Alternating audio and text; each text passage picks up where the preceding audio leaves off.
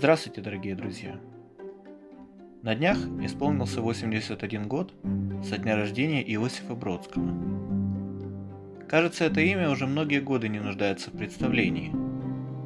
И все-таки подлинный Бродский, как это часто бывает с великими людьми, остается для нас во многом неизвестной и неизведанной фигурой. Год назад я записал специальный эфир к юбилею поэта – в котором затронул такие темы, как отношение Бродского с имперской линией в русской поэзии, вопросы его христианстве и роли античной культуры в его поэзии. Во время выступления не обошлось без поэтических чтений. Сегодня я решил заново смонтировать тот прошлогодний эфир и предложить его слушателям, читателям и зрителям проекта «Обсерватор Мунди» в качестве подкаста. В ходе монтажа я постарался очистить, насколько возможно, исходную аудиозапись от смысловых разрывов, фоновых шумов, посторонних реплик, а также персональных дефектов связной речи, затрудняющих слушательское восприятие. Подкаст-версия специального эфира «Иосиф Бродский до 80 и старше» представлена в двух частях. Лекционную часть выступления – вы можете услышать в предыдущем эпизоде данного подкаста.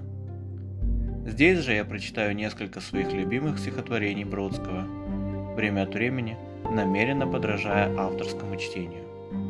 Приятного прослушивания. Ну и напоследок я прочту несколько стихотворений Иосифа Бродского, которые так или иначе были значимыми для меня в разные периоды жизни и которыми я хотел бы поделиться с вами сегодня. Первое стихотворение по первой строчке называется «Я обнял эти плечи и взглянул». Я обнял эти плечи и взглянул на то, что оказалось за спиною, и увидал, что выдвинутый стул сливался с освещенной стеною. Был в лампочке повышенный накал, невыгодный для мебели истертой, и потому диван в углу сверкал коричневой кожей, словно желтой. Стол пустовал, повлескивал паркет, темнела печка, в раме запыленный застыл пейзаж, и лишь один буфет казался мне тогда одушевленным. Но мотылек по комнате кружил, и он мой взгляд с недвижимости сдвинул, и если призрак здесь когда-то жил, то он покинул этот дом, покинул. Стихи на смерть Томаса Стернза Эллиота. Первое. Он умер в январе, в начале года. Под фонарем стоял мороз у входа. Не успевала показать природа ему своих красот кардебалет. От снега стекла становились уже, под фонарем стоял глашатай стужи, На перекрестках замерзали лужи, И дверь он запер на цепочку лет. Наследство дней не упрекнет в банкротстве семейства муз. При всем своем сиротстве Поэзия основана на сходстве Бегущих вдаль однообразных дней. Плеснул в зрачке и растворившись в лимфе, Она сродни лишь эолийской нимфе, Как друг нарцисс, но в календарной рифме она другим наверняка видней. Без злых гримас, без помышления злого, Из всех щедрот большого каталога Смерть выбирает не красоты слога, А неизменно самого певца. Ей не нужны поля и перелески, Моря во всем великолепном блеске. Она щедра на небольшом отрезке, Себе позволив накоплять сердца.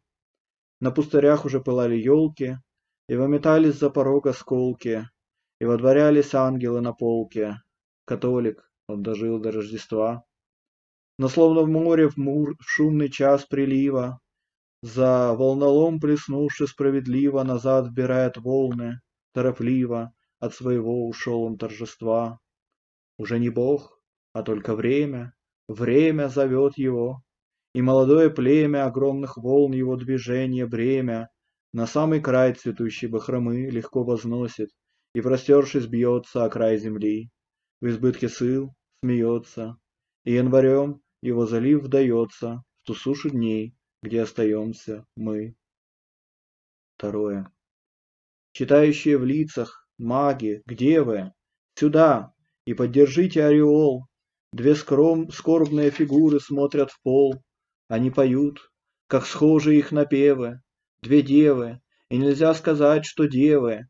Не страсть, а боль определяет пол. Одна похожа на Адама в пол оборота, но прическа Евы. Склоняя лица сонные свои, Америка, где он родился, и, и Англия, где умер он, унылые, стоят по сторонам его могилы, и туч плывут по небу корабли. Но каждая могила — край земли. Третье. Аполлон, сними венок, положи его у ног Элиота как предел для бессмертия в мире тел. Шум шагов и лиры звук будет помнить лес вокруг, Будет памяти служить только то, что будет жить. Будет помнить лес и дол, будет помнить сам Эол, Будет помнить каждый злак, как хотел Гораций флаг. Томас Стернс, не бойся кос, безопасен сенокос, Память, если не гранит, одуванчик сохранит. Так любовь уходит прочь навсегда чужую ночь, Прерывая крик, слова, Став незримой, хоть жива. Ты ушел к другим, но мы Называем царством тьмы Этот край, который скрыт, Это ревность так велит. Будет помнить лес и луг, Будет помнить все вокруг, Словно тело, мир не пуст, Помнит ласку рук и уст. Да, это два ранних стихотворения. Сейчас из более позднего. Она называется «Новая жизнь». Представь, что война окончена, что воцарился мир, что ты еще отражаешься в зеркале, что сорока или дрозд, а не юнкер щебечет на ветке чир, что за окном не развалины города, а барокко города, пини и пальмы, магнолии, цепкий плющ, лавр, что чугунная вязь, в чьих кружевах скучала луна, в результате вынесла натиск мимозы плюс взрыв агавы, что жизнь нужно начать сначала. Люди выходят из комнат, где стулья как буква «Б» или как мягкий знак спасают от головокружения. Они не нужны никому, только самим себе, плетняку мостовой и правилу умножения. Это влияние статуй, вернее их полых ниш, то есть если не святость, то хоть ее синоним, Представь, что все это правда. Представь, что ты говоришь о себе, говоря о них, о лишнем, о постороннем. Жизнь начинается заново именно так, с картины извержения вулкана, шлюпки, попавшей в бурю, с порожденного ими чувства, что ты один смотришь на катастрофу, чувство, что ты в любую минуту готов отвернуться, увидеть диван, цветы в желтой китайской вазе рядом со остывшим кофе, их кричащие краски, их увядшие рты, тоже предупреждают, впрочем, о катастрофе. Каждая вещь уязвима. Самая мысль, увы, о ней легко забывается. Вещи вообще холопы мысли. Отсюда их формы, взятые из головы, их привязанность к месту, качество пенелопы, то есть потребность в будущем. Утром кричит петух. В новой жизни, в гостинице ты, выходя из ванной, кутаясь в простыню, выглядишь как пастух четвероногой мебели, железной и деревянной.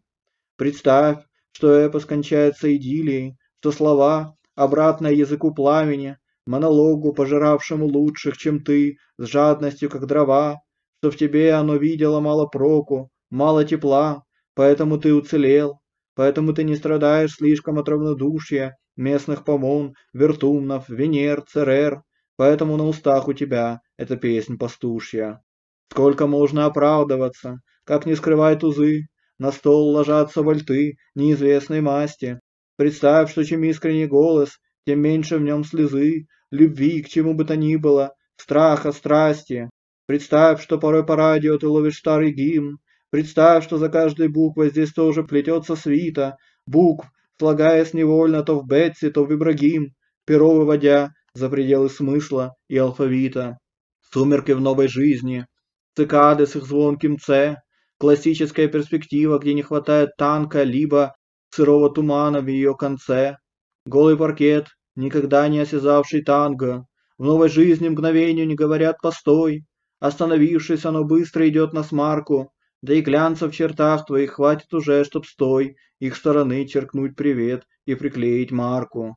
Белые стены комнаты делаются белей, отброшенного на них якобы для острастки взгляда, скорее привыкшего не к ширине полей, но к отсутствию спектра их отрешенной краски. Многое можно простить вещи, тем паче там, где эта вещь кончается. В конечном счете чувство, любопытство к этим пустым местам, к их беспредметным ландшафтам и есть искусство. Облако в новой жизни лучше, чем солнце. Дождь, будучи непрерывен, вроде самопознания, в свою очередь поезд, которого ты не ждешь на перроне в плаще, приходит без опоздания. Там, где есть горизонт, парус ему судья, глаз предпочтет обмылок, чем тряпочку или пену. И если кто-нибудь спросит, кто ты, ответь, кто я, я никто, как Улис некогда Полифему. Вот такие стихотворения я выбрал для того, чтобы прочитать сегодня, в этот торжественный юбилейный день. Каждый из них по-своему преломляет те грани творчества Бродского, которые были и отчасти остаются актуальными для меня по сей день. Я Поздравляю вас всех с торжественной датой, с праздником святых Кирилла и Мефодия еще раз и с 80-летием Иосифа Александровича Бродского. Призываю вас открывать его, переоткрывать по-новому, да, с какими-то новыми мыслями, чувствами, с новым взглядом. Желаю вам всего наилучшего, хорошего вам дня. Спасибо.